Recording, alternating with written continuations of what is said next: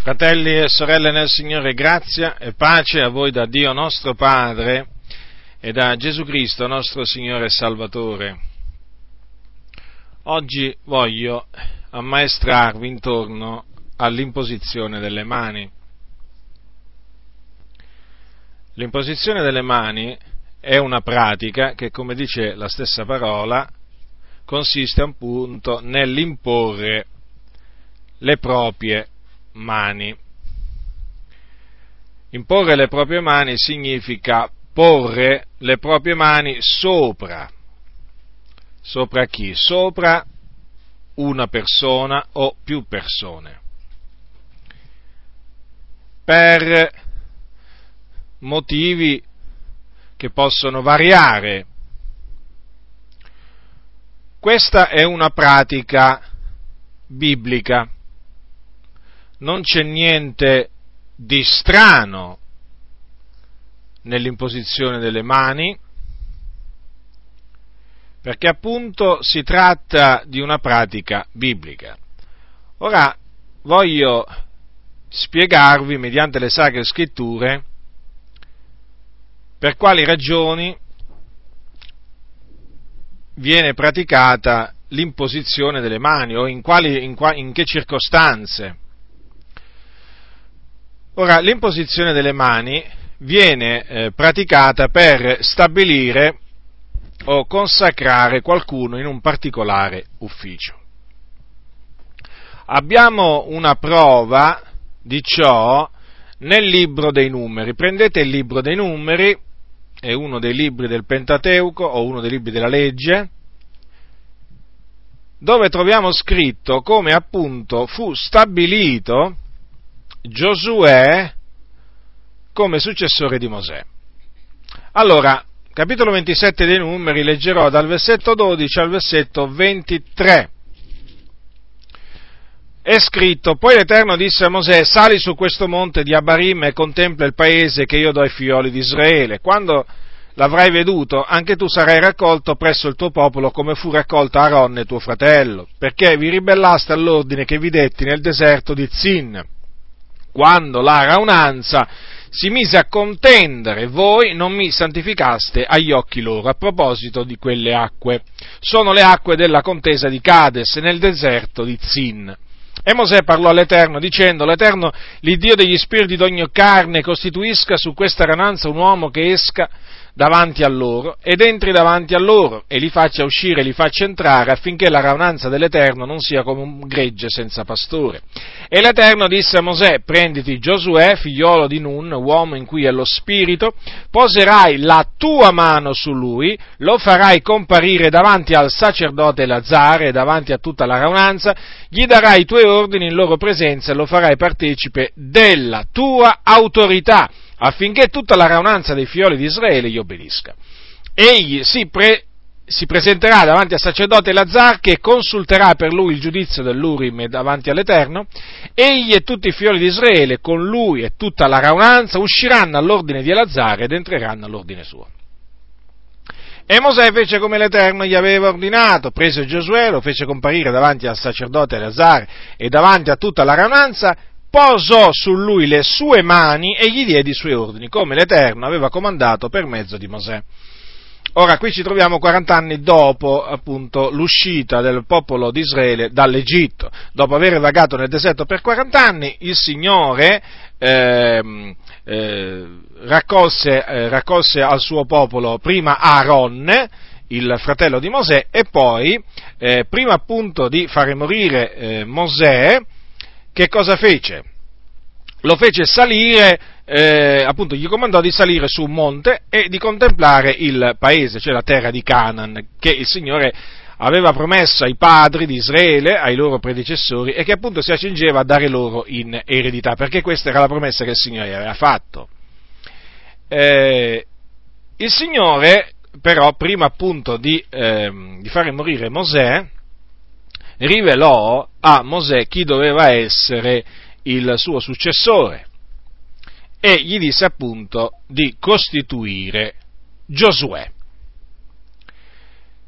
E gli disse di eh, appunto eh, stabilirlo davanti non solo al sacerdote Lazzar, che aveva preso il posto di Aronne, suo padre, ma anche davanti a tutta la raunanza. Poi gli doveva dare gli ordini, presen- doveva dare gli ordini a Giosuè in loro presenza, imponendogli appunto le mani. In questa maniera Mosè lo avrebbe reso partecipe della sua autorità affinché tutti gli israeliti poi ubbidissero a Giosuè. E Mosè ubbidì al Signore, fece quello che il Signore gli aveva ordinato. Fece esattamente come il Signore gli aveva ordinato. E quindi Giosuè fu stabilito davanti a tutta la raunanza successore di Mosè tramite appunto un eh, rito stabilito da Dio che comprendeva l'imposizione delle mani da parte di Mosè su Giosuè. La Bibbia dice a riguardo di, questa, eh, di, questa, di questo che avvenne, nel capitolo 34 di Deuteronomio è scritto al versetto 9, Giosuè, figliolo di Nun, fu riempito dello spirito di sapienza perché Mosè gli aveva imposto le mani. E i figlioli di Israele gli ubbidirono e fecero quello che l'Eterno aveva comandato a Mosè. Notate dunque che eh, in virtù dell'imposizione delle mani di Mosè, Giosuè fu riempito dello spirito di sapienza. Come vedremo poi in appresso, sotto il Nuovo Testamento, tramite eh, l'imposizione delle mani, si può essere riempiti di Spirito Santo. Un altro esempio in cui eh, appunto l'imposizione delle mani è stata usata per stabilire o, o ordinare qualcuno in un particolare ufficio è l'esempio appunto dei sette, sono chiamati appunto sette, che è scritto nel libro degli Atti degli Apostoli. Vogliate prendere il libro degli Atti degli Apostoli al capitolo 6. Siamo nel primo secolo eh, d.C., poco tempo dopo l'assunzione di Gesù in cielo, ed ecco, c'era una grande moltitudine appunto di persone che avevano creduto, ed ecco cosa ci dice la Sacra Scrittura. Leggerò il capitolo 6, da versetto 1 a versetto 6. Allora, ora in quei giorni, moltiplicandosi il numero dei discepoli, sorse un mormorio degli ellenisti contro gli ebrei, perché le loro vedove erano trascurate nell'assistenza quotidiana. E i dodici, raunata la moltitudine dei discepoli, dissero, non è convenevole che noi lasciamo la parola di Dio per servire le mense, perciò, fratelli, cercate di trovare fra voi sette uomini dei quali si abbia buona testimonianza, pieni di spirito e di sapienza, e che noi incaricheremo di quest'opera, ma quant'è a noi continueremo a dedicarci alla preghiera e al ministero della parola. E questo ragionamento piacque a tutta la moltitudine ed elessero Stefano, uomo pieno di fede e di Spirito Santo, Filippo, Procoro, Nicanore, Timone, Parmena e Nicola, proselito di Antiochia, e li presentarono agli apostoli, i quali, dopo aver pregato, imposero loro le mani. Dunque, si era reso necessaria appunto l'elezione di sette uomini che servissero alle mense. Gli apostoli non, reputarono giusto di abbandonare appunto la predicazione o il ministero della parola per servire alle mense, quindi eh, diedero appunto oh, questo ordine alla moltitudine dei discepoli di cercare fra loro sette uomini che dovevano avere questa, queste caratteristiche, dovevano avere buona testimonianza, quindi dovevano essere un esempio ai fratelli, dovevano essere pieni di spirito, quindi battezzati con lo Spirito Santo, e dovevano essere anche pieni di sapienza. Quindi, questo naturalmente eh, piacque alla, alla, alla moltitudine, questo ragionamento, e allora fecero la scelta, cioè la moltitudine non furono gli apostoli a scegliere, furono la moltitudine dei discepoli e elessero appunto sette fratelli nella fede che avevano queste caratteristiche.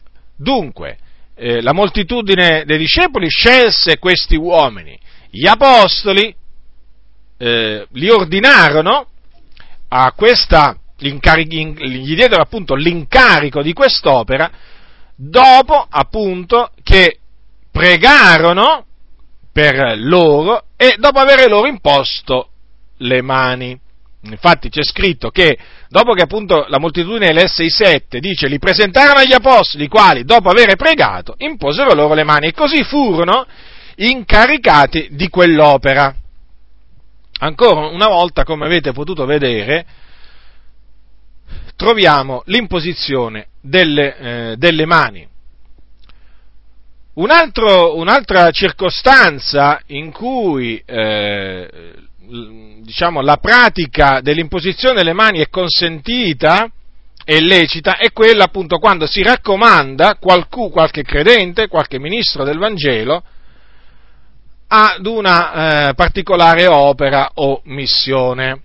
Prendete il capitolo 13 degli Atti degli Apostoli, qui appunto siamo alcuni anni dopo, i fatti appunto precedentemente narrati, siamo però non a Gerusalemme ma ad Antiochia, dove appunto i discepoli per la prima volta furono chiamati, ricordate, cristiani. Cristiani significa discepoli, discepoli di Cristo. Dunque, capitolo 13, leggerò, allora, leggerò dal versetto 1 al versetto 3, è scritto, or nella chiesa d'Antiochia avevano dei profeti e dei dottori, Barnaba, Simeone chiamato Niger, Lucio di Cirene, Manaen, fratello di Latte di Erode il tetrarca, e Saulo. E mentre celebravano il culto del Signore e digiunavano, lo Spirito Santo disse, mettetemi a parte Barnaba e Saulo per l'opera alla quale li ho chiamati. Allora, dopo aver digiunato e pregato, imposero loro le mani e li accomiatarono. Ora, stavano celebrando il culto del Signore, stavano anche digiunando quindi è, anche, eh, è giusto digiunare anche mentre si celebra il culto del Signore. E che cosa avvenne? Avvenne che eh, ci fu una rivelazione. Lo Spirito Santo parlò. Badate che qua, quando c'è scritto lo Spirito Santo disse, non è che significa lo Spirito Santo fece sentire nel senso nel cuore, eh, diciamo, di mettere a parte Barnabé e Saulo. No, qui c'è scritto disse, quindi parlò. E non significa nemmeno, come dicono molti pentecostali, che ci fu un messaggio in lingue o un parlare in lingue prima e un'interpretazione dopo, sì, perché alcuni pentecostali nella loro ignoranza si sono inventati pure pure questa cosa. Cioè, quello Spirito Santo disse, lo intendono in questa maniera, che ci fu qualcuno che parlò in lingua e poi ci fu l'interpretazione. Ma dimenticano, dimenticano questo, che chi parla in altra lingua non parla agli uomini, ma a Dio. E dunque l'interpretazione deve corrispondere a un parlare a Dio. E quindi qui non può essere avvenuto tutto ciò perché qui ci fu un messaggio da di Dio rivolto ai santi. Infatti lo Spirito Santo disse mettetemi a parte Barnaba e Saulo per l'opera alla quale ho chiamati. Dunque non significa neppure questo, come non significa neppure, questo lo Spirito Santo disse, che ci fu un messaggio profetico o una profezia, nel senso che qualcuno si levò e disse così parla lo Spirito Santo, mettetemi a parte bande e per l'opera alla quale li ho chiamati. No, questo significa, se si interpretano, eh, diciamo, lo Spirito Santo disse in queste maniere in cui appunto vi ho appena citato, significherebbe ciò far dire alla Bibbia qualcosa che non dice. Qui c'è scritto lo Spirito Santo disse, noi lo prendiamo alla lettera, perciò intendiamo in questa maniera che fu udita una voce, che è la voce dello Spirito, che parlò, fu udita, sì, fu udita dai presenti, da coloro che dovevano ascoltare. E questa voce disse, mettetemi a parte Barnabé e Saulo per l'opera alla quale ho chiamati. Ora, questo che vi ho detto è confermato dal fatto che negli Atti degli Apostoli non è la prima volta che c'è scritto che lo Spirito Santo disse o parlò a qualcuno. Per esempio, dopo che Filippo arrivò su quella strada che da Gerusalemme scendeva a Gaza e vi arrivò là per comando di un angelo del Signore che gli aveva parlato, c'è scritto, capitolo 8, versetto 29, spi- eh, di, quando diciamo, eh, dopo che lui eh, vide a un certo punto Filippo era su quella strada e vide appunto un eunuco eh, che eh, era sovrintendente di tutti i tesori della regina, della, della regina d'Etiopia e eh, leggeva, il profeta, leggeva il profeta Isaia. Ora, lo spirito disse a Filippo accostati e raggiungi codesto carro. Ora, è evidente qui, notate bene. Allora, su quella strada c'era solo Filippo perché è una strada deserta, Filippo e l'eunuco. Ora, che cosa significa lo Spirito disse a Filippo? Che lui sentì una voce audibile, sì, perché il nostro Dio ancora oggi parla con una voce audibile quando si rende necessaria la cosa. Non è cambiato, come era allora e adesso, non è cambiato in niente il Signore.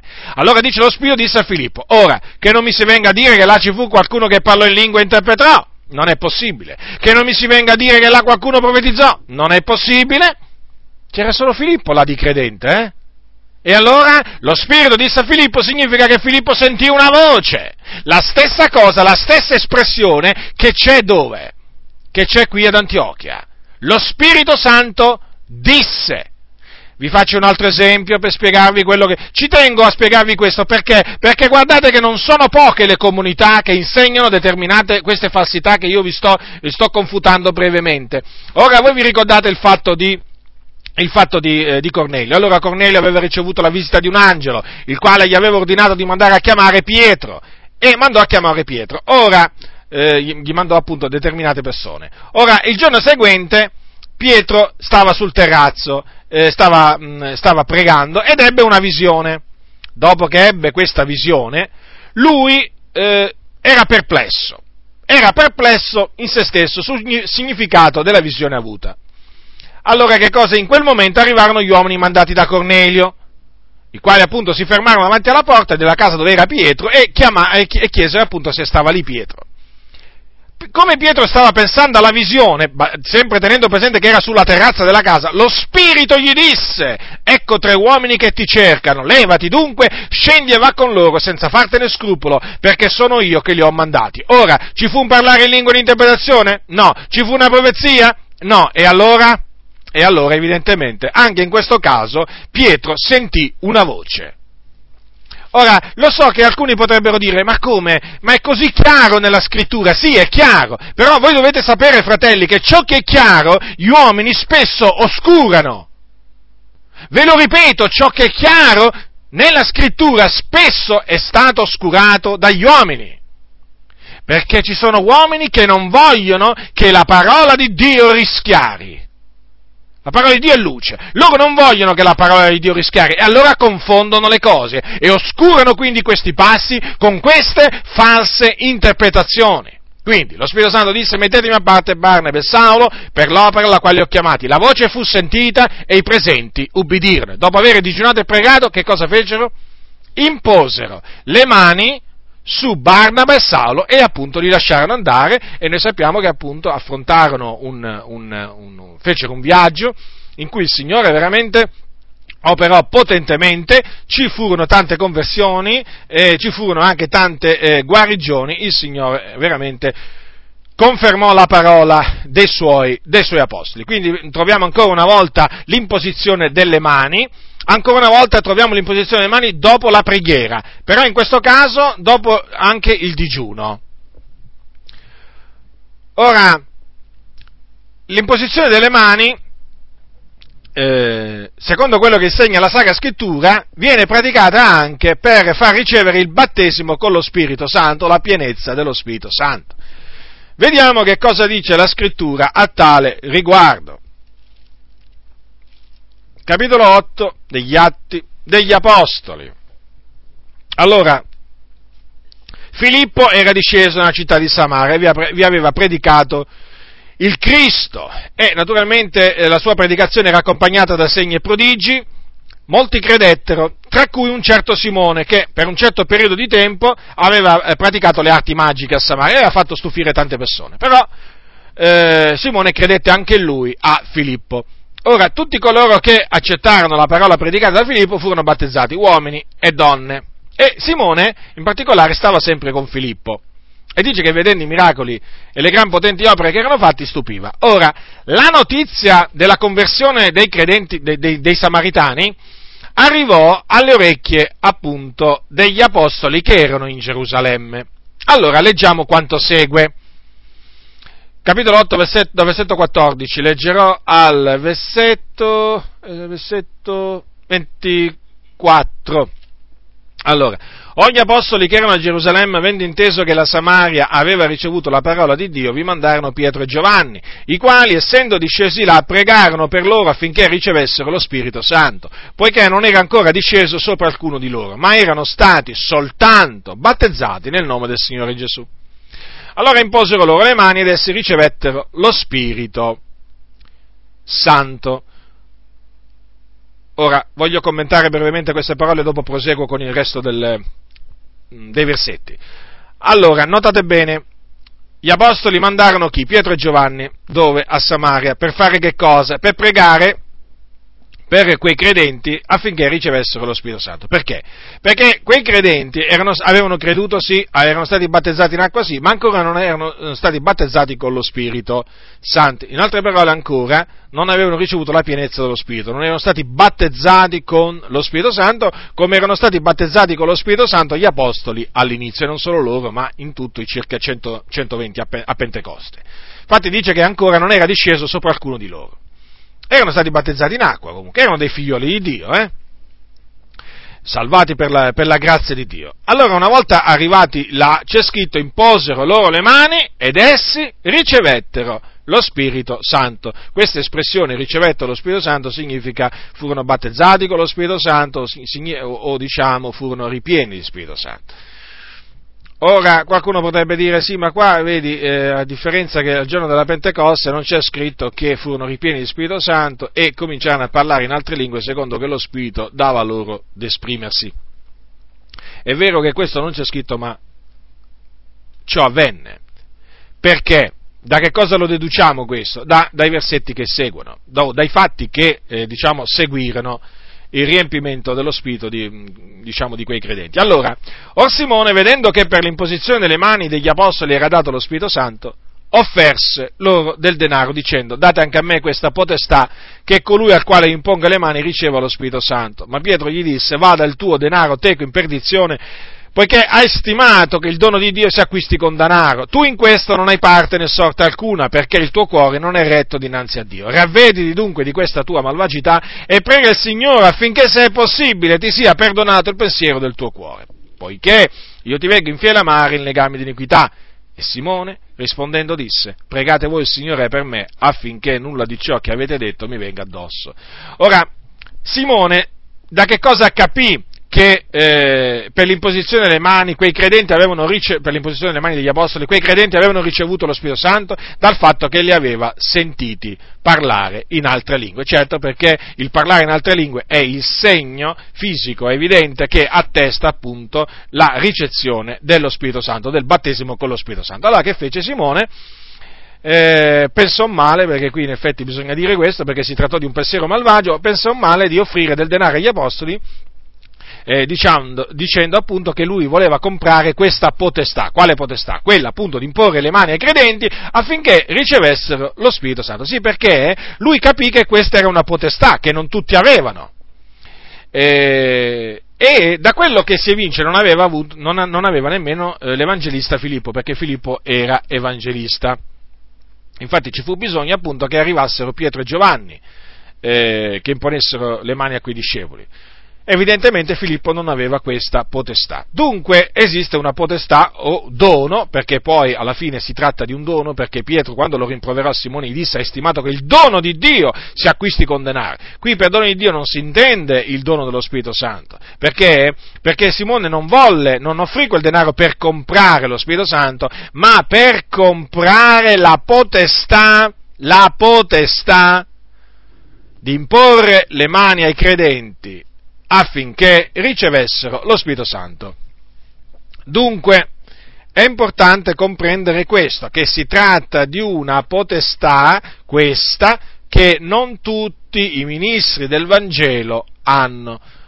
Oltre a eh, Pietro e Giovanni, questa, aveva questa potestà, per esempio, anche l'apostolo, l'apostolo Paolo. Infatti, se voi, se voi prendete eh, se voi prendete il capitolo 19 degli Atti degli Apostoli, trovate appunto, mh, mm, troviamo queste parole. Capitolo, questi fatti, 19, dal versetto, capitolo 19 dal versetto 1 al versetto 7. Allora, ora avvenne mentre Apollo era a Corinto che Paolo, avendo attraversato la parte alta del paese, venne ad Efeso e vi trovò alcuni discepoli, ai quali disse, riceveste voi lo Spirito Santo quando credeste? Ed essi a lui, non abbiamo neppure sentito dire che ci sia lo Spirito Santo. Ed egli disse loro, di che battesimo siete dunque stati battezzati? Ed essi risposero del battesimo di Giovanni. E Paolo disse, Giovanni battezzò col battesimo di ravvedimento, dicendo al popolo che credesse in colui che veniva dopo di lui, cioè in Gesù.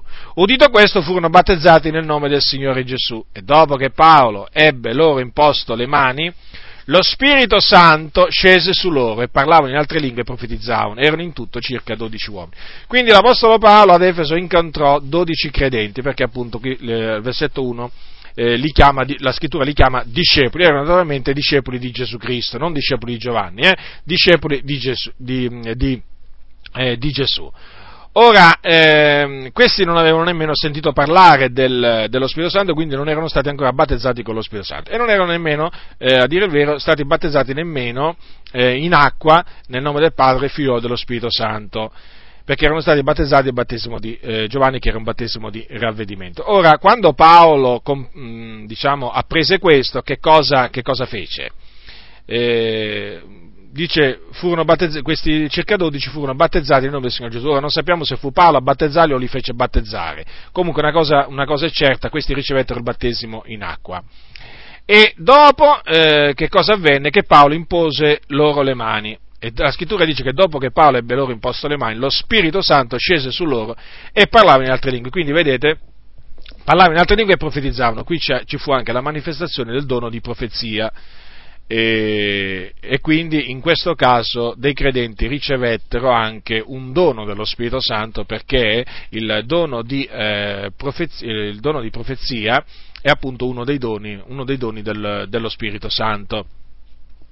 Eh, ora, come, eh, come, vi detto, come, vi ho detto, prima, non c'è da meravigliarsi se anche nel Nuovo Testamento, tramite l'imposizione delle mani, eh, si riceve lo Spirito Santo eh, perché abbiamo visto che Giosuè ricevette lo spirito di sapienza eh, tramite l'imposizione delle mani di eh, Mosè. Ora è bene, è bene, chiarire una cosa, che lo Spirito Santo non necessariamente si riceve tramite l'imposizione delle mani di, di un credente che ha questa potestà, eh. si può ricevere il, eh, lo Spirito Santo, il battesimo con lo Spirito Santo anche senza l'imposizione delle mani, come appunto eh, come avvenne ai circa 120 il giorno della Pentecoste, dove appunto lo Spirito Santo scese su loro, non ci fu nessuna imposizione mani da parte di nessuno, furono ripieni di Spirito Santo e cominciarono a parlare in altre lingue secondo che lo Spirito dava loro ad esprimersi. E come avvenne anche ai, a Cornelio, a quelli di casa sua, perché infatti là avvenne che mentre Com'è che ricevettero lo Spirito Santo Cornelio e quelli di casa sua? Innanzitutto lo ricevettero prima di essere battezzati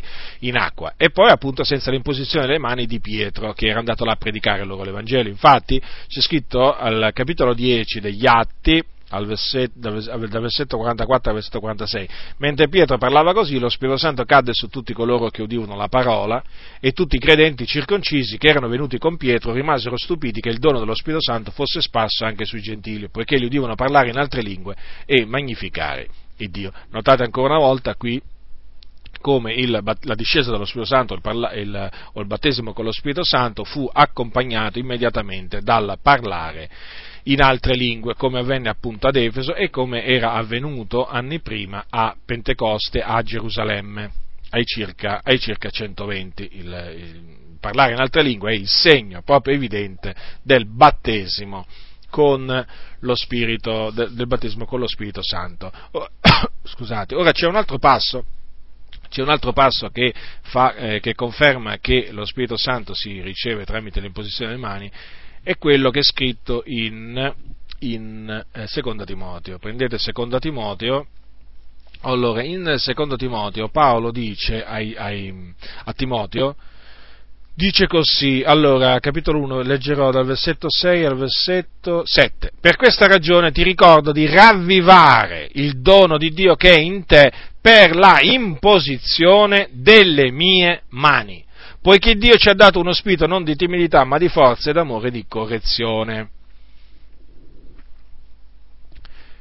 Che, eh, che, qui il dono di Dio si riferisca allo Spirito Santo, al dono dello Spirito Santo, si evince dal fatto che poco dopo appunto Paolo dice Dio, poiché Dio ci ha dato uno spirito non di timidità, ma di forza, d'amore e di correzione. Infatti lo Spirito Santo non è uno spirito di timidità o di paura, ma è uno spirito di forza, d'amore e di correzione. Dunque Timoteo aveva ricevuto lo Spirito Santo tramite l'imposizione delle mani dell'Apostolo, dell'Apostolo Paolo. Ora, eh, il, eh, l'imposizione delle mani eh, è, diciamo, lecita praticarla anche per trasmettere eh, dei doni spirituali a, eh, ai credenti. Eh, naturalmente anche qui si tratta di un'autorità che non tutti, che non tutti hanno, eh, ci, tengo, ci, tengo, a precisare. Allora, qui, parla, qui parliamo di una trasmissione eh, di doni spirituali. Ora, ve lo dimostro appunto questo con le sacre scritture, no, perché oggi ci sono anche molti pentecostali che ritengono che non esiste, non esiste appunto questa autorità Ehm, diciamo, di imporre le mani affinché i credenti ricevano dei doni, dei doni spirituali. Allora, come abbiamo visto, vi riporto indietro a quello che accadde a Efeso, qua, dopo che Paolo impose le mani a quei circa dodici credenti, che cosa avvenne? Lo Spirito Santo scese su loro e parlavano in altre lingue e profetizzavano. Quindi vorrei che notaste questo. Ci fu il parlare in altre lingue, conseguente, conseguente diciamo, eh, susseguente al battesimo con lo Spirito Santo, e quello c'è comunque in ogni caso, diciamo, di battesimo con lo Spirito Santo, il parlare in lingue accompagna ogni battesimo con lo Spirito Santo, ma ci fu anche una manifestazione spirituale eh, che si chiama profezia.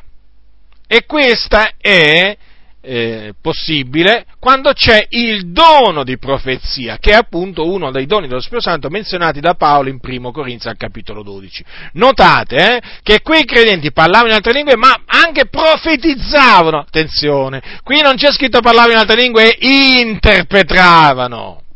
No, parlavano in altre lingue e profetizzavano. Quindi, quei credenti, una volta che lo Spirito Santo scese su loro, parlavano in altre lingue. E a chi parlavano? Certamente non agli uomini, ma a Dio, perché chi parla in altra lingua, ve lo ripeto, non parla agli uomini, ma a Dio. E, ma profetizzavano anche. E cosa fa chi profetizza? Lo dice, sem, lo dice l'Apostolo Paolo ai Corinti, ai Corinti. Chi profetizza, dice l'Apostolo Paolo al capitolo 14, allora... Chi profetizza invece parla agli uomini un linguaggio di edificazione, di esortazione e di consolazione. Quindi, Quei credenti parlavano in altre lingue a Dio, ma anche profetizzavano, quindi ebbero la capacità soprannaturale da parte dello Spirito Santo di parlare agli uomini un linguaggio di edificazione, esortazione e consolazione. Ora, in virtù di questo, appunto, deduciamo che l'Apostolo Paolo, quando imponeva, cioè non, non, diciamo sempre, però ci furono casi appunto in cui l'Apostolo Paolo, nell'imporre le mani, vide i credenti proprio eh, non solo ricevere il battesimo con lo Spirito Santo, ma anche mh, mm, eh, ricevere dei doni, dei doni spirituali. E l'Apostolo Paolo lo vide questo. Eh, considerate che fu, che, era, che fu, in virtù appunto di questa autorità che il Signore gli aveva dato, che poté dire ai santi di Roma, quando scrisse, quando scrisse loro uh, la, la, l'epistola, capitolo 1, versetto 11, mm, capitolo 1, versetto 11 di Romani, è scritto, ecco cosa disse Paolo, poiché desidero vivamente di vedervi per comunicarvi qualche dono spirituale, affinché siate fortificati. Certo, perché tramite i doni dello Spirito Santo si ricevono nuove forze, si viene fortificati. Danno molta forza i doni, i doni dello Spirito Santo. Ora vorrei che notaste, che notaste questo. Perché Paolo desiderava ardentemente di vedere i santi di Roma? Perché eh, gli voleva comunicare qualche dono spirituale, ma lo abbiamo visto, ad Efeso, ad Efeso eh, comunicò il dono di profezia a quei credenti. Dunque non c'è nulla di strano, non c'è nulla di strano, appunto, eh, nel vedere le mani imposte sui credenti affinché ricevano dei doni dello Spirito Santo. È chiaro però, ripeto, questo non è un qualcosa che hanno tutti, diciamo ben pochi, ben pochi. E poi chiaramente deve essere chiaro deve essere chiara una, un'altra cosa, che siccome lo Spirito Santo distribuisce i suoi doni a ciascuno in particolare come egli vuole, anche chi impone le mani ai credenti, avendo ricevuto questa autorità affinché ricevono i doni spirituali, è chiaro che è sottoposto alla volontà di Dio, cioè è Dio a decidere quali doni e a chi darli. Non è assolutamente il canale che decide tutto ciò. L'uomo è, è, è pur sempre, anche se ha questa autorità, è pur sempre sottoposto alla volontà di di Dio. I doni spirituali vengono, eh, vengono distribuiti dallo Spirito Santo come Egli vuole. E anche a quel tempo avveniva la stessa cosa. Lo Spirito Santo distribuiva i suoi doni come Egli voleva e non come Paolo voleva. E talvolta, eh, talvolta il, la trasmissione del dono spirituale al credente su cui vengono imposte le mani, avviene tramite profezia. Dico talvolta è chiaro perché non si può stabilire una, diciamo, una, una, una legge che vale, che vale, sempre. Noi naturalmente eh, diciamo quello che sta scritto. Per esempio, nel caso di Timoteo, Timoteo aveva ricevuto un dono che, come dice, che come dice l'Apostolo, eh, che cosa dice l'Apostolo Paolo a, a, Timoteo? Prendete capitolo 4, versetto 14. Gli dice, non trascurare il dono che è in te, il quale ti fu dato per profezia, quando ti furono imposte le mani dal collegio degli anziani. Ora notate, lui, Timoteo, aveva ricevuto l'imposizione delle mani dal collegio degli anziani. Mentre appunto avveniva tutto ciò, appunto mentre le mani di quegli anziani erano su Timoteo, ci fu qualcuno che profetizzò, che profetizzò. E appunto tramite questa profezia fu comunicato un dono a Timoteo. Ora noi non sappiamo adesso in questo caso qua quale, di quale dono si trattasse, possiamo fare delle deduzioni, ma comunque non c'è scritto. Comunque eh, dice, non trascura il dono che in te, il quale ti fu dato per profezia, quindi in, in quando, quando appunto gli furono imposte le mani dal collegio, dal collegio degli anziani. Ora, eh, un'altra, eh, mh, l'imposizione delle mani viene anche eh, praticata, o è lecita praticarla anche per guarire gli ammalati. Quindi in questo caso parliamo della guarigione, guarigione degli infermi, che può avvenire anche tramite imposizione delle mani. Anche, di, anche qui dico può avvenire perché non necessariamente eh, la guarigione avviene per l'imposizione delle mani eh, di un credente, può avvenire anche senza l'imposizione, l'imposizione delle mani eh, il Dio è sovrano e fa tutto quello che vuole, non ce lo dimentichiamo mai, come, come col, col, battesimo con lo Spirito Santo. Nel, eh, negli Atti degli Apostoli ci sono due casi in cui i, dei credenti ricevettero lo Spirito Santo senza imposizione delle mani, e, e, ce ne sono altrettanto in cui dei credenti ricevettero il battesimo con lo Spirito Santo con l'imposizione eh, delle mani. Per quanto riguarda la guarigione è la stessa cosa, ci sono per, eh, perso- credenti che sono stati guariti tramite l'imposizione delle mani e credenti che sono stati guariti anche senza l'imposizione delle mani. Comunque una cosa è certa, sono stati guariti. Non, so, non, sto parlando di guarigioni immaginarie, naturalmente, inventate, frutto dell'autosuggestione, eh, questo naturalmente è superfluo che ve lo dica, fratelli, quando parlo di guarigione parlo di veri guarigioni. Eh?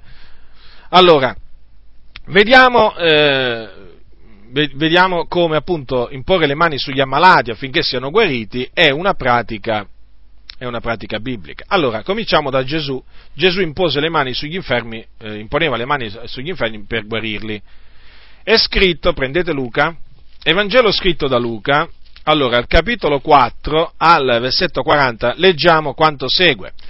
E sul tramontare del, sol, del sole tutti quelli che avevano degli infermi di varie malattie li menavano a lui ed egli li guariva imponendo le mani a ciascuno. Ora notate, eh? Gesù imponeva le sue mani agli ammalati per guarirli. E eh, abbiamo, abbiamo, degli esempi, mm, diciamo, eh, diciamo, dettagliati, specifici, di persone che sono state guarite tramite l'imposizione delle mani di Gesù. Eh, almeno ne abbiamo due. Prendete il capitolo 13 di Luca, dove si parla appunto della donna che era tutta curva, incapace di raddrizzarsi. Allora leggiamo capitolo 13 di Luca, dal versetto 10 al versetto 13. Ora egli stava insegnando in una delle sinagoghe in giorno di sabato, ed ecco una donna che da 18 anni aveva uno spirito di infermità ed era tutta curvata, incapace di raddrizzarsi in alcun modo. E Gesù, vedutola, la chiamò a sé e le disse, Donna, tu sei liberata dalla tua infermità. E pose le mani su lei ed ella in quell'istante fu raddrizzata e glorificava il Dio. Notate come la guarigione, la guarigione di quella donna fu preceduta da una parola di Gesù Cristo, donna tu sei liberata dalla tua infermità, e dalla sua imposizione delle mani. Quindi l'imposizione delle mani è qualcosa di utile è qualcosa di importante, certo lo si deduce anche dal fatto che la, la praticò eh, Gesù Cristo, il figlio di Dio, e la praticò in vista della guarigione delle, delle persone. Naturalmente, lo ripeto, anche eh, in questo caso va detto che ci furono persone che Gesù guarì senza l'imposizione delle mani, però io adesso sto, sto trattando l'imposizione delle mani e quindi per farvi capire appunto come è giusto praticarla in vista della guarigione delle persone vi cito questi esempi appunto che si riferiscono a Gesù e ad alcune sue guarigioni compiute mediante l'imposizione delle mani. Ora prendete anche Marco capitolo 8, Marco capitolo 8 dal versetto 22 al versetto 26, voglio leggere. Allora, qui ci troviamo davanti eh, un cieco, allora, capitolo 8, versetto 22. Vennero in Bezzaida e gli fu menato un cieco e lo pregarono che lo toccasse. Ed egli, preso il cieco per la mano, lo condusse fuori del villaggio, sputatogli negli occhi e impostegli le mani, gli domandò, vedi tu qualche cosa? Ed egli, levati gli occhi, disse, scorgo gli uomini perché li vedo camminare e mi paiono alberi. Poi Gesù gli mise di nuovo le mani sugli occhi ed egli riguardò e fu guarito e vedeva ogni cosa chiaramente. E Gesù lo rimandò a casa sua e gli disse non entrare neppure nel villaggio. Ora notate, la, furono le persone, a menagli, delle, delle persone a menargli un cieco e a dirgli che lo toccasse. E Gesù che fece? Lo toccò. Infatti, gli impose le mani. Dunque, questo conferma che imporre le mani sugli ammalati affinché siano guariti è biblico. E Gesù, eh, prima di essere assunto in cielo, disse, disse che uno dei segni che accompagneranno coloro che credono o che avranno creduto è questo qua nel nome mio, ripeto, nel nome mio, disse Gesù, imporranno le mani agli infermi ed essi guariranno. Dunque quello che fece Gesù lo possono fare pure coloro che credono hanno creduto in Gesù Cristo, cioè imporre le mani agli infermi affinché siano guariti. Naturalmente l'imposizione delle mani non va fatta con precipitazione, questo lo vedremo dopo, va fatta con fede nel timore di Dio, ma va fatta. E c'è scritto che Gesù ha detto, imporranno le mani, nel nome di Gesù naturalmente, eh? Imporranno le mani agli infermi ed essi guariranno. Dunque è biblico imporre le mani agli infermi affinché siano guariti. L'Apostolo Paolo imponeva, impose le mani agli infermi affinché fossero guariti. Prendete per esempio il capitolo 28, vedete, la Sacra Scrittura conferma la Sacra Scrittura. Non può essere altrimenti perché ogni scrittura è, è ispirata da Dio. Allora, capitolo 28, prendete capitolo 28 di, eh, de, degli Atti, qua ci troviamo sull'isola di Malta, dopo che Paolo e appunto tutti quelli che erano sulla, sulla nave avevano fatto naufragio, si trovarono appunto sull'isola di Malta. Capitolo 28, tutti sani e salvi naturalmente, eh, in virtù appunto della parola che il Signore, della promessa che il Signore aveva fatto, non perì nessuno. Perì la nave però, la nave perì, ma non perirono eh, le persone che erano dentro la nave. Allora, capitolo 28 degli Atti degli Apostoli, c'è scritto, leggerò dal versetto 7 al versetto 10, ora nei dintorni di quel luogo, di quel luogo v'erano dei poderi dell'uomo principale dell'isola, chiamato Publio, il quale ci accolse e ci albergò tre giorni amichevolmente. E accadde che il padre di Publio giaceva malato di febbre e di dissenteria. Paolo andò a trovarlo e dopo aver pregato gli impose le mani e lo guarì. Avvenuto questo, anche gli altri che avevano delle infermità nell'isola vennero e furono guariti, ed essi ci fecero grandi onori e quando salpalmo ci portarono a bordo le cose necessarie. Notate dunque che fece l'Apostolo Paolo? Eh, andò a trovare il padre, il, il padre di Publio, perché era malato di febbre e di dissenteria. Paolo andò a trovarlo e che fece l'Apostolo Paolo?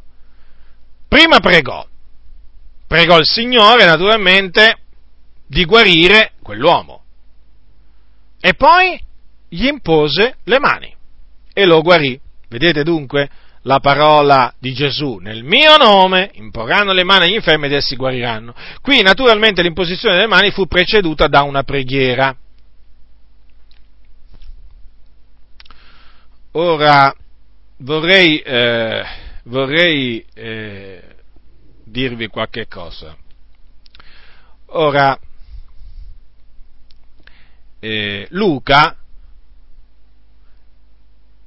era uno dei collaboratori di Paolo ed era assieme all'Apostolo Paolo, perché fu lui a scrivere il libro degli Atti degli Apostoli e eh, dice chiaramente, per esempio, fa, fa, chiaramente capire che c'era pure lui quando dice, per esempio, dopo che fummo scampati, per esempio quando dice, essi ci fecero grandi onori, quando salpammo, quindi Luca era presente assieme all'Apostolo Paolo. Ora lui, Luca è chiamato il medico diletto.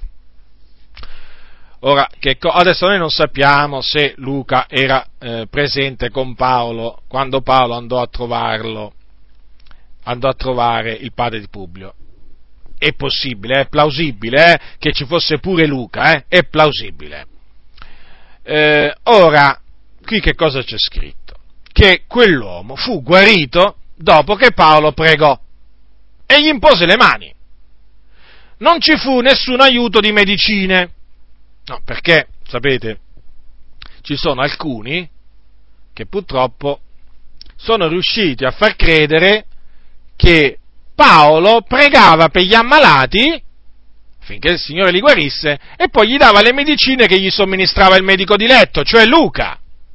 Naturalmente una cosa del genere è assurda solo pensarla, non solo dirla, ma è assurda pensarla, però purtroppo ci sono alcuni credenti che nella cui mente, anche pentecostali, eh, nella cui mente albergano questi, questi pensieri strani, questi pensieri contorti, questi pensieri vani.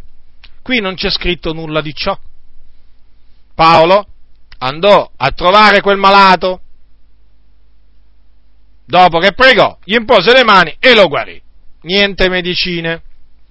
Eppure c'era anche il medico di letto su, quella, su quell'isola, eh? Ora voglio raccontarvi un fatto che mi è avvenuto tanti e tanti anni fa. Allora, eh, ci trovavamo qua ad Acilia e io caddi malato. Allora, caddi malato e stavo veramente male. Ero sdraiato sul letto e eh, venne a trovarmi il pastore appunto della comunità che noi frequentavamo in quel periodo. Allora venne a trovarmi e mi chiese appunto innanzitutto come stava e poi appunto chiese se poteva pregare per me. Certo, gli dissi fratello, prega, prega per me. E allora questo fratello pregò, questo pastore, eh, un pastore pentecostale, pentecostale, eh, che crede nella guarigione divina, pregò per me, pregò il Signore affinché stendesse la sua mano per guarirmi. E eh, dopo terminò la preghiera, nel nome di Gesù, naturalmente, e io fui contento che lui pregò per me. Dopo che pregò, che disse Amen, tirò fuori dalla tasca una scatoletta con delle medicine e mi disse, fratello Giacinto, prendi queste medicine. Ma gli dissi, fratello, ma che mi dai? Ma io non le prendo le medicine. Hai pregato per me affinché il Signore mi guarisca e tiri fuori le medicine. Ma chi mi deve guarire? Il Signore o le medicine? No, io le medicine non le prendo e se le rimise in tasca. Ora, perché ho voluto raccontarvi questo episodio che mi è avvenuto? Perché purtroppo oggi pare che il Signore non possa guarire. Io dopo naturalmente mi ristabilì, però naturalmente no, non in quel momento, eh. passarono parecchi giorni perché mh, attraversai un periodo particolarmente brutto, però dopo, grazie a Dio veramente, eh, naturalmente io pregai il Signore, nonostante in, quello, in quella circostanza non fui guarito, però eh, continuai a sentirmi male, la, questa è la verità, per, diverse, per alcune settimane, sapete? Ma eh, continuavo a pregare, continuavo a pregare incessantemente il Signore di guarirmi, perché veramente stavo passando un momento brutto, fisicamente proprio ero debilitato. E il Signore, grazie, grazie al, al suo nome mi ha, mi ha, restabilito. Ora, perché appunto ho voluto raccontarvi questo episodio? Per farvi capire come anche nell'ambiente pentecostale pare proprio che oggi il Signore non possa guarire senza le medicine. Cioè, se si dice di credere nella guarigione divina, se si prega sugli ammalati, se si impongono loro le mani, se li si esorta a, eh, a, a, credere fermamente nel Signore per ottenere la guarigione divina, non si può prima pregare e poi dargli le medicine ai fratelli. È un controsenso, fratelli nel Signore. Infatti io rimasi molto male quando quel pastore, dopo, la, dopo la preghiera fatta, fatta, al Signore per me, tirò fuori le medicine dalla tasca. Ma come, ma come è possibile tutto ciò? Eppure, sono cose queste che avvengono. Io non condanno chi prende le medicine, io ve lo ripeto questo, fratelli, però cioè, se, se affermiamo di avere fiducia nel Signore, dobbiamo appunto manifestare la nostra fiducia. Crediamo che il Signore ci può guarire? E allora riponiamo la nostra fiducia in Lui, non nelle medicine. Eh, se diciamo una cosa, dobbiamo anche mettere in pratica quella cosa, dobbiamo essere coerenti. Nel mondo dicono bisogna essere coerenti.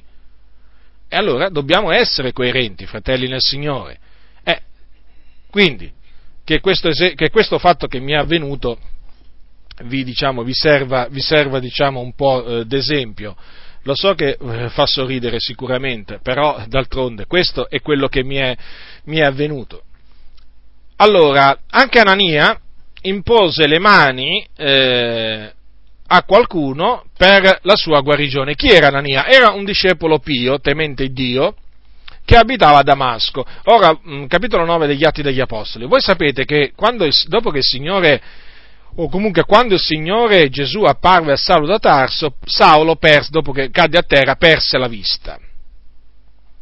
Eh, eh, sì, infatti c'è scritto poi si levò da terra. No, ah, volevo dire una cosa, eh, guardate che non c'è scritto che cadde da cavallo, cadde a terra. No, perché molti, molti continuano a ripetere Saulo cadde da cavallo, Saulo cadde da cavallo, ma qui non è che c'è scritto che Saulo era sul cavallo. Saulo cadde a terra, questo è sicuro, questo è sicuro, e, però eh, non c'è scritto che cadde, cadde da cavallo. Allora, Saulo si levò da terra, ma quando aprì gli occhi non vedeva nulla. E allora eh, fu menato a Damasco da quelli che erano con lui e rimase tre, eh, tre giorni senza vedere e non mangiò e ne beve. Quindi aveva perso la vista, eh, la vista fisica. Ma in Damasco c'era un uomo chiamato, un discepolo del Signore chiamato Anania. Allora il Signore gli appare in visione e gli parla. Allora, capitolo 9, dal versetto 10, leggerò dal versetto 10 al versetto 19. Ora in Damasco vi era un certo discepolo chiamato Anania, e il Signore gli disse in visione, Anania! Ed egli rispose, eccomi Signore. E il Signore a lui, levati, vattene nella strada detta diritta e cerca in casa di Giuda un uomo chiamato Saulo da Tarso, poiché ecco egli è in preghiera, e ha veduto un uomo chiamato Anania entrare e imporgli le mani perché recuperi la vista. Ma Anania rispose, Signore, io ho udito dire da molti di quest'uomo quanti mali abbia fatto ai tuoi santi in Gerusalemme, e qui ha potestà dai capi sacerdoti di incatenare tutti coloro che invocano il tuo nome. Ma il Signore gli disse, va perché egli è uno strumento che ho eletto per portare il mio nome davanti ai gentili e dai re dei figlioli di Israele, poiché io gli mostrerò quante cose debba debba patire per il mio nome.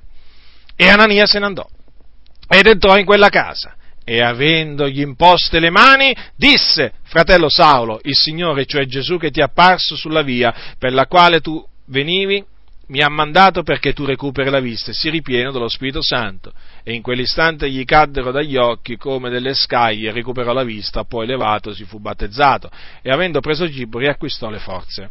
Quindi vedete, Saulo ricevette eh, la vista dopo tre giorni tramite l'imposizione delle mani di quel credente e da quello che si evince in, questa, in queste scritture anche il battesimo con lo Spirito Santo eh, lo ha ricevuto, lo ricevette tramite l'imposizione delle mani di Anania, un pio discepolo, un uomo che temeva il Signore. Dunque, ancora un'altra conferma per quanto riguarda l'imposizione delle mani sugli infermi in vista della loro guarigione, guarigione che deve essere compiuta con fede nel nome del Signore Gesù Cristo. Eh, allora, un'altra conferma ce l'abbiamo, ce l'abbiamo nel capitolo 5 di Giacomo, appunto, della, della, della giustezza dell'imposizione delle mani sui credenti per la loro guarigione. Allora Giacomo che cosa dice? C'è qualcuno fra voi infermo? Allora, allora capitolo 5, versetto, dal versetto 14, il versetto 14 e 15. Allora, c'è qualcuno fra voi infermo, cioè malato? Eh, superfluo che vi dica che qui si tratta di infermità fisica, eh? Perché dico questo? Perché in certi ambienti evangelici hanno tirato fuori l'infermità spirituale, eh, d'altronde non credono che il Signore fa più miracoli, non credono che sia giusto pregare su, sugli ammalati nel nome di Gesù, pregare su di loro nel nome di Gesù per la loro guarigione, allora qui naturalmente siccome che le parole di Giacomo sono così chiare, veramente splendono come il sole, sono così chiare come il sole, avete presente il sole quando splende in, giorno, in un giorno sereno, quando splende nella sua forza? Ecco, le parole di Giacomo sono splendenti proprio, splendono come il sole nella sua forza, eh? a mezzogiorno, quando è allo zenith. Qui dice, c'è qualcuno fra voi infermo, cioè malato, malato fisicamente, ecco, cosa hanno fatto invece? Cosa hanno fatto invece gli stolti? Cosa hanno fatto gli insensati? Cosa hanno fatto quelli che oramai hanno rinnegato la potenza di Dio? Hanno fatto saltare fuori l'infermità spirituale. Perché? Eh, perché fratello, dopo la morte degli apostoli, il Signore non fa più miracoli, perché dopo la morte degli apostoli il Signore ha smesso di dare i doni dello Spirito Santo. Ma chi lo dice questo? Lo dite voi? Non è che lo dice il Signore questo, non è che dice, non lo dice la sua parola, lo dicono delle ciance, dei vani ragionamenti fatti da alcuni. Il Signore ancora oggi guarisce, come è vero che esistono gli infermi, così è vero anche che ancora oggi il Signore guarisce gli infermi, quelli che vuole Lui, come vuole Lui, dove vuole Lui, quando vuole Lui, ma li guarisce perché Egli è colui che guarisce tutte le tue infermità, tutte. Allora, cosa dice Giacomo? C'è qualcuno fra voi malato, infermo? Che deve fare? Chiami gli anziani della Chiesa e preghino essi su lui ungendolo d'olio nel nome del Signore. E la preghiera della fede salverà il malato e il Signore lo ristabilirà e se egli ha commesso dei peccati gli saranno rimessi. Ora, qui è vero, non c'è scritto, diciamo, non si parla di imposizione delle mani, però si evince ciò dal fatto, appunto, dice, chiami anziani della Chiesa e preghino essi su di lui. Quando questo pregare su qualcuno, diciamo, indica appunto che quella preghiera viene fatta appunto mentre si eh, tengono le mani appunto sopra, posate sopra il malato. Dunque, vedete quanto è chiaro Giacomo? Dunque, che deve fare un ammalato? Deve chiamare gli anziani della Chiesa. E che gli deve chiedere? Fratelli, pregate su di me ungendomi d'olio nel nome del Signore. E se, gli, e se, gli, anziani rifiutano? E allora, fratello, cambia comunità, quella è una chiesa morta. Quella è una chiesa di moribondi, quella è una chiesa che non crede nella potenza di Dio. È molto semplice, è molto semplice. Io non è che giro attorno alle cose, sapete, fratelli, perché qua Giacomo dice una cosa, questi non la vogliono fare. Che anziani sono? Che pastori sono? Eh? Pastori che non vogliono obbedire al comando del Signore? Certo, pastori che non vogliono obbedire al comando del Signore. Perché? Perché non credono che il Signore possa guarire. Ah, vi diranno che qui il greco, no, qui il greco dice malato, malato, infermo, malato, infermo, fisico. Dunque, se gli anziani o il pastore non vuole pregare, eh, una volta che l'ammalato lo chiama, eh, quello deve cambiare comunità va in, appunto, comincia a frequentare una comunità fratello dove veramente i conduttori credono nella guarigione divina e non si rifiutano di pregare sugli ammalati ungendoli d'olio nel nome del Signore. Perché qui dice la preghiera della fede salverà il malato. Dunque, fratelli nel Signore, queste parole sono chiare, splendono, il, splendono nel firmamento come il sole eh, splende nella, nella sua forza, però eh, naturalmente sono state oscurate queste parole. Le parole più chiare, io ho notato spesso che in mezzo alla Chiesa di Dio i comandi più chiari, che più chiari non possono essere, sono stati oscurati. E i credenti quando li leggono, eh, non riescono a vedere non riescono a capire quello che, quello che, quelle parole dicono. Perché? Perché i loro conduttori ciechi hanno oscurato quelle, lo, quelle parole della Sacra Scrittura. Vi potrei fare tanti e tanti esempi, ma comunque, credo che questo, che, credo che questo basta per adesso. Ora, come vi ho accennato prima, eh, l'imposizione delle mani non va fatta con precipitazione. Non è che l'imposizione delle mani non è, una, non è un, diciamo, un atto magico, eh?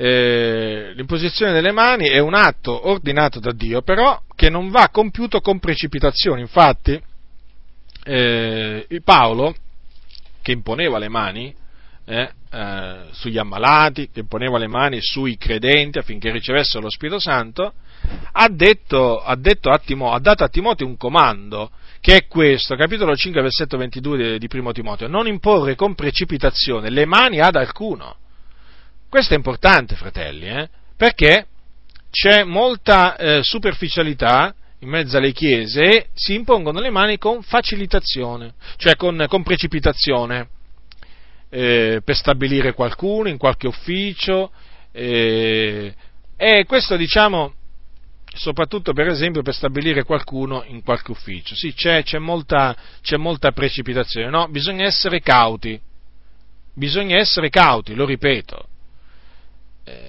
non è, non è, è antibiblico procedere con precipitazione nell'imposizione delle mani. L'imposizione delle mani va fatta nel timore di Dio, tremando nel cospetto di Dio, con fede, nel nome del Signore. Ricordatevelo questo. Ora, per concludere questo breve insegnamento, vi voglio mettere in guardia da, diciamo, da quelle pratiche estranee alla Bibbia, che appunto eh, non hanno niente a che fare con l'imposizione delle mani, ma che purtroppo oggi in mezzo alle chiese sono state accettate come procedenti da Dio. Ora, l'imposizione delle mani è biblica, è fuori di dubbio questo, è confermato, ma non è biblico dare gli spintoni con le mani ai credenti, dove mai sta scritto che Gesù per guarire gli ammalati li spingeva e li faceva cadere a terra? O dove sta scritto che Paolo spingeva i credenti facendoli cadere a terra? Diciamo con la, con la schiena all'indietro, magari dicendo a Erasto o magari dicendo a Timoteo o a Luca, statela dietro, eh? Quando vedete che perde l'equilibrio, afferratelo o afferratela e adagiatela per terra. Fatela riposare nello spirito. Ma voi ve lo immaginate l'Apostolo Paolo che agiva così? Io non me lo immagino proprio. Io quando leggo le scritture, io queste cose nemmeno le immagino. È impossibile mettersi a immaginare che Paolo facesse queste cose, eppure oggi in mezzo alle chiese che cosa avviene oggi? Molti predicatori pentecostali che cosa fanno? Eh, danno degli spintoni, delle vere spinte ai credenti e li buttano a terra. Vabbè, inutile che vi dica Benny Hinn, ormai li sapete i nomi, no? Benny Hinn, Kenneth Copeland, Kenneth Hagin quando era in vita. In Italia poi, e in Italia anche qui c'è la lista di, di persone, di, di pastori che spingono altri credenti a terra. Boom! Gli danno un colpo sulla fronte o sulla spalla. Eh, sono spinte quelle. E li buttano a terra. Naturalmente tutto ciò non è, non è, assolutamente biblico, è contrario alla parola del Signore e io vi dico di tenere d'occhio costoro e di ritirarvi da costoro, perché costoro vanno al di là di quello che è scritto, sono gonfi, sono arroganti, eh? sono arroganti queste persone e pensano, e pensano di far credere ai credenti che quella è la potenza di Dio. Quella è la potenza di Dio per questi cianciatori e seduttori di menti. Ora, ma, ma, ma voi vi rendete conto? Ma voi vi rendete conto che cosa avviene in mezzo alla Chiesa dell'Iddio vivente? Che ci sono pastori che dicono nel nome di Gesù, boom, gli danno un colpo sulla testa, eh, buttano a terra quella persona e poi dicono che quella è la potenza di Dio. E dicono che quella è la potenza di Dio. Non è che dicono che quella è la potenza del loro braccio, no, la potenza di Dio. Ma il Signore che ha bisogno? Ha bisogno di qualcuno che spinge le persone a terra per fare cadere le persone a terra? Eh? Ha bisogno di questo? Non mi pare. Il Signore a Saulo riuscì a farlo cadere a terra senza bisogno di nessuna spinta umana. Io quindi non nego che il Signore possa far cadere a terra, è come se il Signore fa cadere a terra, l'ha fatto cadere a terra Saulo. È come se può. Daniele cadde a terra davanti a una visione, a una visione gloriosa, eh, diciamo che il Signore gli diede. Eppure Giovanni, ma senza spinte umane, davanti alla manifestazione della gloria di Dio si cade a terra, con la faccia a terra, non con la schiena a terra, eh? Con la schiena eh, diciamo, mm, diciamo eh, all'indietro, no? Si, si, si, si cade in avanti. Eh, per esempio Daniele cade in avanti, eh, e, anche, e, anche, per esempio Ezechiele, il profeta Ezechiele, dinanzi alla manifestazione della gloria di Dio, cadde con la faccia a terra ma senza spinte, ma senza spinte, fratelli nel Signore. Le spinte non sono da Dio, sono da parte di questi uomini corrotti di mente che non temono il Signore. D'altronde adesso, siccome che aumenta sempre di più il numero di quelli che fanno queste cose, un po' la cosa passa inosservata. Ma sai, fratello Giacinto, lo fa quel grande e famoso predicatore, ma a me non importa quanto sia famoso. Ma se quello che fa non è scritto, ma perché io lo devo accettare? Ma si limita a imporre le mani alle persone, ma non a spingere. Perché le deve spingere? Eh certo, le deve spingere perché? Perché siccome non c'è la potenza di Dio con lui, allora deve far credere che c'è la potenza di Dio. E allora, siccome che tanti credenti sono degli allocconi, eh, bisogna dire le cose come stanno, ci sono dei credenti veramente che prendono fischi per fiaschi, purtroppo, eh, lo dico a vergogna di questi credenti, non hanno discernimento, non hanno i sensi di, eh, esercitare discernere bene e male, basta che vedono uno cadere a terra, la potenza potenza di Dio, fratello, c'era una potenza. Come c'era una potenza? Ma perché non dite che Benny Hinn butta a terra le persone come tanti altri? Perché non lo dite? Eh? Li butta a terra, sì, li spinge. Tanto è vero che ha bisogno dei, diciamo, ha bisogno degli, dei suoi assistenti che sono addestrati a prendere le persone eh, da, di dietro no? per farle adagiare sulla terra, certo perché c'ho paura che chiaramente poi si spacca la schiena o naturalmente eh, la testa. E quindi vedete, eh, sono cose veramente, sono meschinità, sono cose vergognose, riprovevoli, che avvengono oggi in mezzo alla Chiesa e vengono fatte passare per che cosa? Per pratiche bibliche e poi naturalmente per la potenza di Dio. Poi naturalmente ci sono pure i predicatori che danno schiaffi, schiaffi, schiaffi, anche pugni, eh? Anche pugni, sì, sì, sì. Ormai certi predicatori sembra che siano diventati proprio dei, dei karateki, sembrano che facciano karate quando sono, quando sono sul pulpito o pugilato, eh? No, no, non sono predicatori questi qua.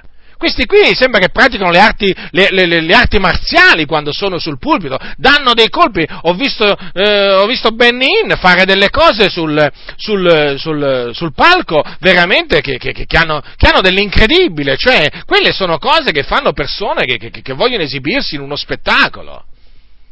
Eh, hanno, hanno, hanno, mutato la predicazione in una forma, in una forma di spettacolo ma fa delle gesta, fa delle, ha delle movenze, veramente sembrano proprio veramente quelli che fanno le arti, le arti marziali, dà dei colpi veramente, poi anche con l'urlo naturalmente che accompagna il colpo, che sembrano proprio delle persone che fanno le arti marziali.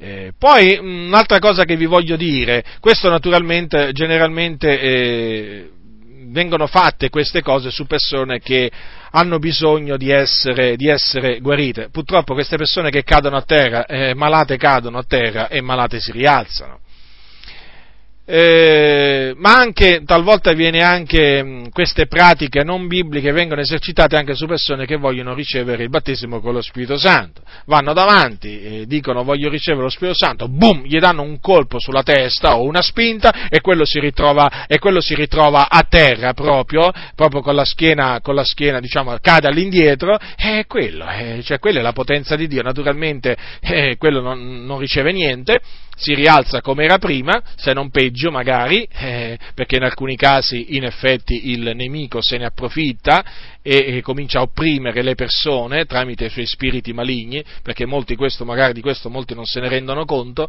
ma in queste comunità dove viene permesso di tutto e di più ci sono spiriti maligni che si divertono a farsi beffe dei credenti.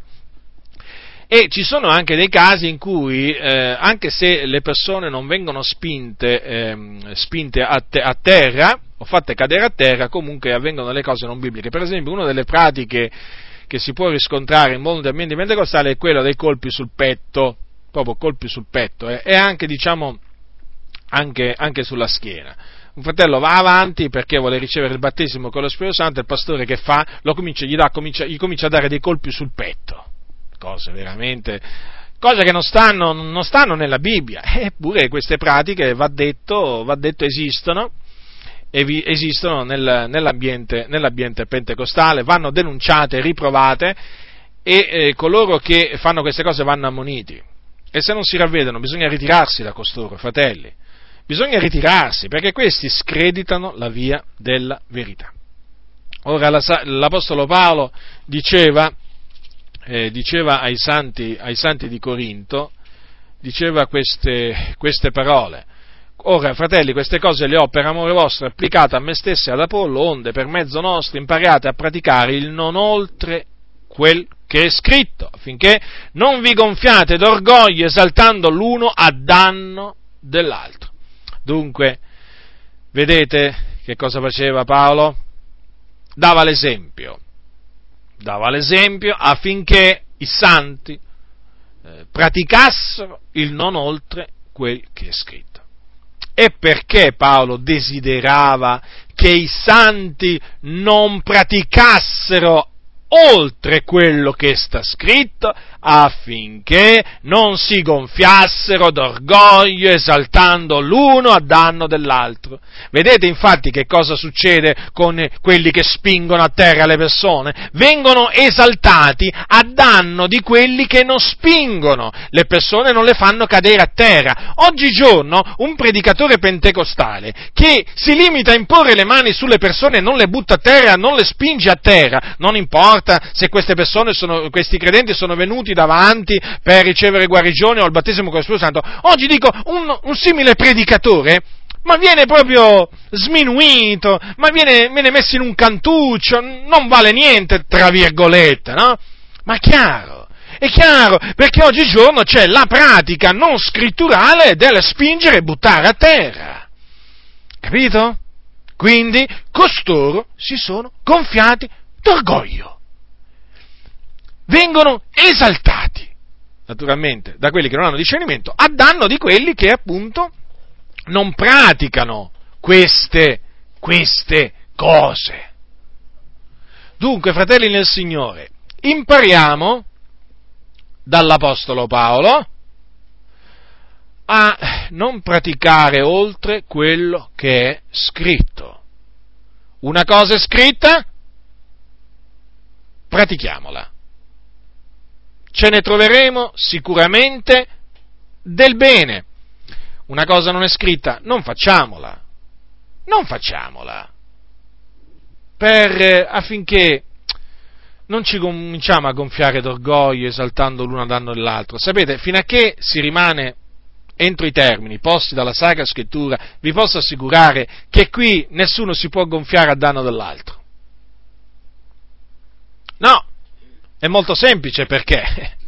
È molto semplice perché siamo tutti fatti pol- siamo tutti polvere e cenere, tutto quello che abbiamo ricevuto l'abbiamo ricevuto dal Signore, quello che facciamo non siamo i primi a farlo, l'hanno fatto prima di noi Gesù, gli Apostoli, quindi voglio dire, non è che possiamo gloriarci di chissà che cosa, e soprattutto facciamo qualcosa che è scritto. Ma nel momento in cui uno comincia a praticare qualche cosa che non è scritto, eh, comincia a darsi delle arie. Io qui o là ho ricevuto dal Signore questa rivelazione, il Signore mi ha insegnato come devo fare, eh, buttare a terra le persone. No, questi sono capaci pure a dirti che il Signore è che gli ha rivelato di buttare a terra le persone. Naturalmente tanti credenti eh, vanno dietro a questi cianciatori, perché vedete, questi cianciatori avranno sempre un seguito.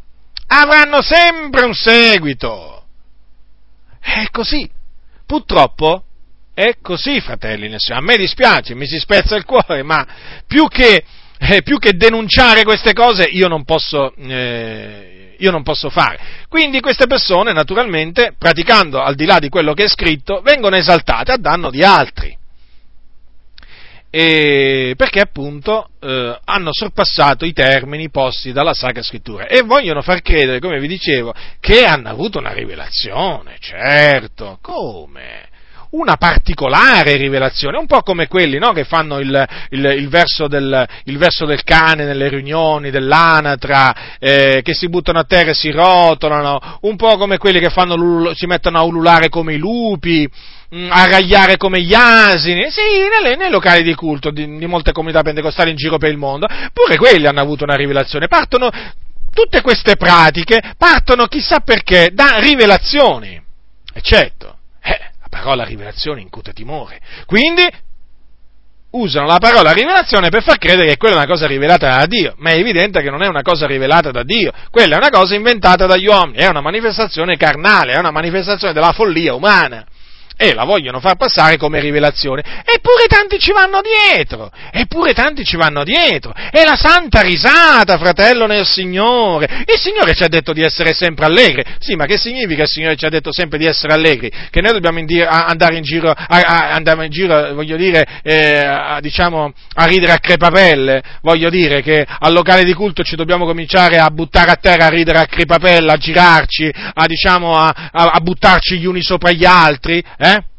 In questa maniera, o oh, magari ci dobbiamo cominciare a spogliare perché siamo così tanto pieni di gioia che possiamo pure spogliarci, eh? Questo significa, eh? Ma attenzione, fratelli nel Signore, perché la Sacra Scrittura dice che il nostro Dio non è un Dio di confusione, ma un Dio di pace, e tutte le cose devono essere fatte con decoro e con ordine, e tutto ciò che, tutto ciò che non rientra nell'ordine nel decoro va rigettato, fratelli nel Signore. Queste, Lasciate a questi cianciatori le loro rivelazioni, lasciate a questi cianciatori i loro ciechi seguaci, lasciateli, ma ritiratevi da costoro. Costoro sono delle volpe che guastano la vigna del Signore, fratelli del Signore. E come vi dicevo prima, ma anche questa cosiddetta santa risata viene fatta passare per una rivelazione divina. E poi li vedete, no? Questi che ridono santamente, che cosa fanno, no? Nei locali di culto. Fanno delle cose, ma che nemmeno, ma nemmeno i pagani fanno queste cose. Ma veramente ci sono cose oggi in mezzo alla Chiesa dell'Iddio vivente, eh, che non si trovano nemmeno tra i pagani. Tra i pagani. Eppure, eppure ci sono. Eppure ci sono, eh, perché? Perché? Perché molti conduttori, invece di fare la guardia, invece di fare la guardia, si sono messi a dormire, si sono appisolati e sono là a dormire, a dormire, a dormire. E naturalmente che cosa, che cosa succede? Che quelli che gli vanno dietro si sono messi pure loro a dormire, a dormire, a dormire io con l'aiuto del Signore vorrei tanto svegliarli. Io suono la tromba, eh, io grido, svegliatevi, però eh, il discorso è questo, come ha detto il Signore, se l'Eterno non edifica la casa, in vano vi si affaticano gli edificatori, è chiaro, è il Signore che, che, che, che solo il Signore può svegliare queste persone. Io, io diciamo, predico la parola, esorto, però eh, naturalmente confido sempre che il Signore gli dia una scossa a questi credenti, veramente li scuota, veramente come fa scuotere la terra quando, quando la fa tremare. Io spero veramente che il Signore li scuota perché stanno dormendo e spero che rientrino in se stessi appunto e riconoscano la verità, questi qua che buttano a terra, questi qui della cosiddetta santa risata, che santa non è, è una risata ma non è santa, ve lo posso, ve lo posso assicurare, perché non si ride in quella maniera, fratelli e sorelle nel Signore, ma non si ride in quella maniera ma manco io che ero un buffone, diciamo, uno che faceva ridere, ma manco io ridevo in quella maniera come ridono alcuni predicatori. Ma delle cose proprio non avrei mai immaginato un giorno non avrei mai immaginato un giorno di trovare nella Chiesa dell'Iddio vivente tutte queste cose, queste diavolerie, queste pratiche antibibliche, non avrei mai immaginato. E non avrei mai immaginato un giorno di dover confutare tutte queste cose così tanto, o meglio, non avrei immaginato di confutare così tanto, sì, di confutare sì, ma così tanto in effetti, ma d'altronde, voglio dire, sono tante le cose da confutare, come si fa a non confutarle? Non possiamo rimanere indifferenti, io non posso rimanere indifferente, voi non potete rimanere indifferenti se amate la verità, amate la giustizia, dinanzi a queste diavolerie, dinanzi a queste imposture, dinanzi... siamo pronti a scagliarci contro le reliquie della Chiesa Cattolica Romana, contro il commercio delle reliquie, siamo, siamo pronti a scagliarci contro l'idolatria che c'è nella Chiesa Cattolica Romana, almeno io sono, io sono pronto, alcuni no, perché naturalmente per quieto vivere si stanno zitti, peggio per loro, voglio dire, e dopo quando si tratta di scagliarci contro queste diavolerie, contro queste menzogne che il diavolo è riuscito a introdurre nelle chiese pentecostali, sembra che tutti ci abbiano il balaglio. Ma fratello, sai, non dobbiamo giudicare. Come non dobbiamo giudicare? L'uomo spirituale giudica ad ogni cosa. E poi dice di giudicare con giustizia. Come non giudicare? Ma fratelli, ci, dobb- ci, do- ci dobbiamo amare gli uni gli altri. Che significa ci dobbiamo amare gli uni gli altri? Significa che dobbiamo tollerare il male? E i malvagi? No, la Bibbia non mi insegna questo. La scrittura non dice che la carità tollera il male e la carità tollera i malvagi, la carità tollera gli, gli, operatori di scandali, la carità tollera i falsi profeti, i falsi dottori, i falsi, pro, i falsi pastori, i falsi apostoli, i falsi evangelisti. La Bibbia non dice che la carità tollera queste persone, che la carità tollera le, i loro misfatti, le loro trasgressioni, i loro scandali, le loro false profezie, i loro falsi insegnamenti. La carità non dice queste cose. La carità non fa così. La carità si rallegra con la verità e non gode dell'ingiustizia. E se la carità non gode dell'ingiustizia e queste cose sono cose ingiuste, vuol dire che la carità si rattrista quando vede queste cose. Se quello dice di avere carità e si rallegra nelle diavolerie, eh, vuol dire che quella è una finta carità. Sì, perché fratelli nel Signore, ricordatevi che esiste una carità vera, ma anche una carità finta. E la carità finta gode dell'ingiustizia. La carità finta non gioisce con la verità, ma gioisce con le profane ciance, con i vani ragionamenti che noi invece dobbiamo distruggere. Distruggere per il bene della Chiesa dell'Iddio vivente, perché sono come il cancro, le profane ciance, i falsi insegnamenti, sono come la cancrena, sono il lievito che fa lievitare tutta la pasta e va distrutto, va combattuto, dovunque con le armi della giustizia che il Signore ci ha dato e una di queste armi è la Sacra Scrittura, la parola di Dio che è la spada dello Spirito. Quindi, fratelli nel Signore, imbracciate la spada dello Spirito e lo scudo della fede e distruggete, distruggete queste diavolerie, queste pratiche antibibliche che si sono radicate in molte chiese aprite la bocca con coraggio, non siate dei codardi, siate coraggiosi, non siate delle femminucce, siate degli uomini virili, pronti a difendere la verità e turate la bocca a questi cianciatori, a questi seduttori di menti, turategliela la bocca, si devono vergognare davanti a tutti. Sono loro che devono scappare, non voi. Sono loro che devono abbassare la testa, non voi. Perché chi si studia eh, di non andare oltre quello che sta scritto può veramente camminare a testa alta senza paura di essere svergognato. E chi è nella verità guarda in faccia, negli occhi, nelle pupille degli occhi di queste persone. Non guarda in aria nemmeno nelle piastrelle, piastrelle, ma li guarda in faccia e li esorta con amore e con fermezza. Quindi, diletti nel Signore, la mia è una parola di incoraggiamento, di forte incoraggiamento in questi tempi così malvagi, così difficili, in mezzo alla Chiesa dell'Iddio vivente. Alcuni pensano che io la faccia troppo tragica, ma non è così, fratelli nel Signore. Non è così. Ci sono fratelli che mi hanno detto, fratello Giacinto, è proprio così come dici tu.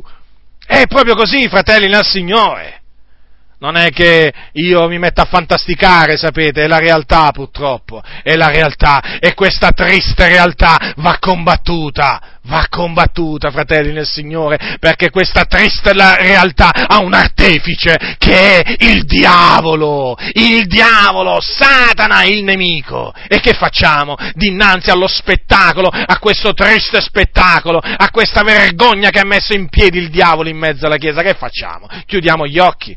Ma non dobbiamo chiudere gli occhi, nemmeno uno ne dobbiamo chiudere, come non dobbiamo chiudere le orecchie, ma dobbiamo, come diceva l'Apostolo Paolo, distruggiamo i ragionamenti ed ogni altezza che si eleva contro la conoscenza di Dio, facendo prigione ogni pensiero. Sì, facciamo così, fratelli nel Signore. Coraggio!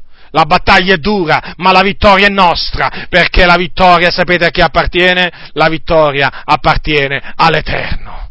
La vittoria appartiene all'Eterno. Coloro che confidano in Lui, che combattono con le armi di giustizia contro le menzogne, contro le falsità, le ipocrisie che ci sono in mezzo al popolo di Dio, non saranno giammai confusi, giammai. Saranno confusi invece i falsi, i doppi, i codardi, gli increduli quelli che in mezzo al popolo di Dio guastano la vigna di Dio. Quindi abbiate fede nel Signore, nella sua parola. Mantenetevi sempre entro i termini prescritti dal Signore e non sarete confusi. Non andate al di là di quello che è scritto.